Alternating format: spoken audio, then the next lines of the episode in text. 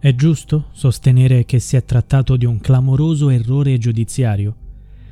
A 40 anni di distanza molte persone se lo chiedono ancora. Si tratta del massacro di Ponticelli, una delle vicende più raccapriccianti del nostro paese. Il caso risale al 2 luglio 1983.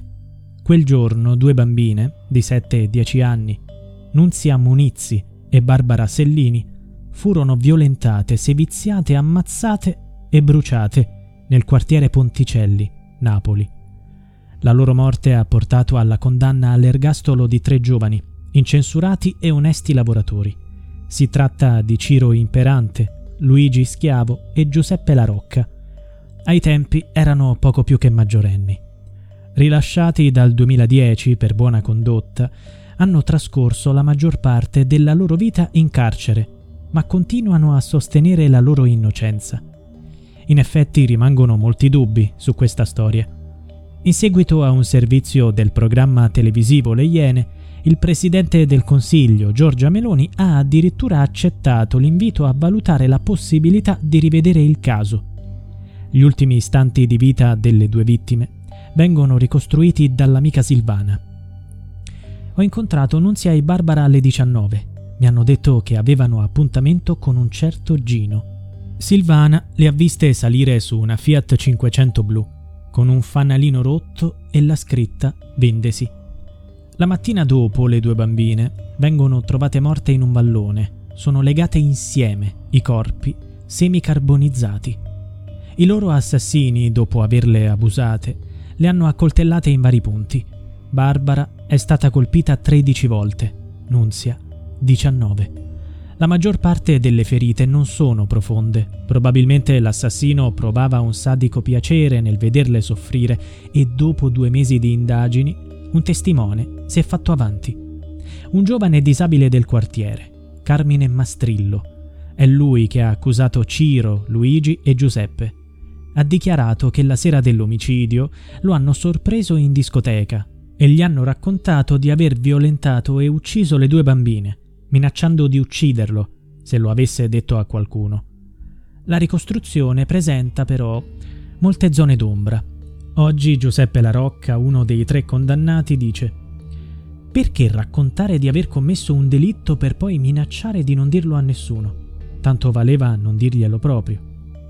Mastrillo sottolinea come, nella zona in cui sarebbe avvenuto il crimine, non è stata trovata nessuna traccia. Inoltre i tempi non coincidono.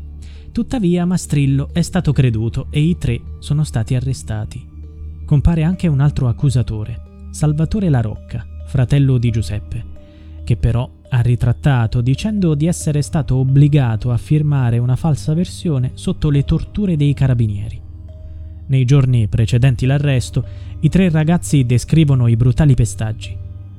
Ci picchiavano in continuazione, ci tenevano svegli con la luce in faccia, ci colpivano con un frustino da cavallo, ci costringevano a bere acqua salata.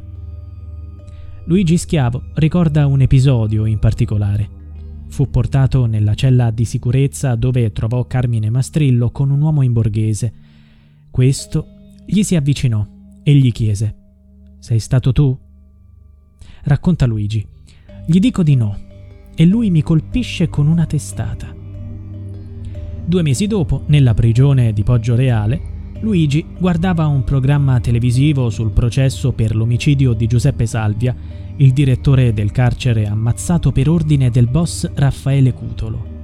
Riconobbe uno degli imputati, il pentito e boss di Ponticelli, Mario Incarnato, come l'uomo che lo aggredì quando fu portato in cella da Mastrillo. Incarnato era anche uno dei 19 pentiti che hanno falsamente accusato Enzo Tortora il boss, che all'epoca era latitante e non aveva alcun motivo di trovarsi lì, è stato riconosciuto personalmente dallo stesso Mastrillo in un'intervista. Cosa ci faceva in quella stanza? Nel 1987 Ciro, Giuseppe e Luigi furono condannati all'ergastolo con sentenza definitiva e messi in prigione, in attesa dell'esecuzione di un'altra condanna, quella della Camorra. In quegli anni Raffaele Cutolo ordinò ai suoi affiliati di uccidere chiunque fosse colpevole di pedofilia. Ciro Giuseppe e Luigi avevano paura di essere uccisi per quel codice d'onore. Ma non sapevano che la Camorra aveva già svolto un'indagine e riconosciuto la loro innocenza. A dirglielo in cella era stato un pezzo grosso della Camorra, Pasquale Galasso. Sappiamo che non siete stati voi. State sereni, nessuno vi torcerà mai un capello. Il tribunale della Camorra aveva trovato il colpevole. Quello che si è buttato giù, si raccontava nelle prigioni. Sarebbe Luigi Anzovino, detto Gino, come il ragazzo con cui le due vittime avrebbero avuto appuntamento. Anzovino era di Ponticelli e in precedenza era stato accusato di abuso su minori, ma poi era stato assolto. Cinque giorni dopo l'omicidio di Nunzia e Barbara, tentò di violentare e uccidere la sorella. Una mattina una pattuglia dei carabinieri si presenta a casa dei genitori. Anzovino aprì la finestra e si gettò. Suicidio o tentativo di fuga andato male. Non sono mai state trovate prove su di lui. Non aveva nemmeno una macchina. L'altro sospettato, Corrado Enrico, invece, sì, una Fiat 500 blu con un fanalino rotto e la scritta Vendesi. Enrico aveva una precedente condanna per aver molestato un minore, a cui si era presentato come Luigi ha detto agli investigatori di aver saputo che due bambine erano state uccise e ha fornito una descrizione dettagliata dei corpi ritrovati. Ho visto la fotografia dei cadaveri.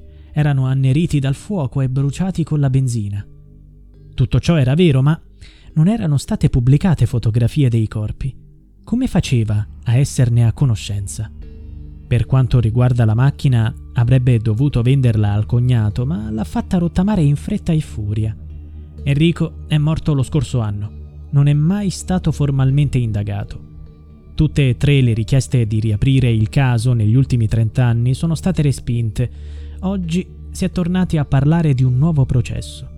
Questo perché la condanna si è basata su troppi dubbi, su prove inconcludenti e sulle contraddizioni di un solo testimone, Carmine Mastrillo. Al processo di primo grado ha ritrattato ogni parola e ha sostenuto che era tutto inventato.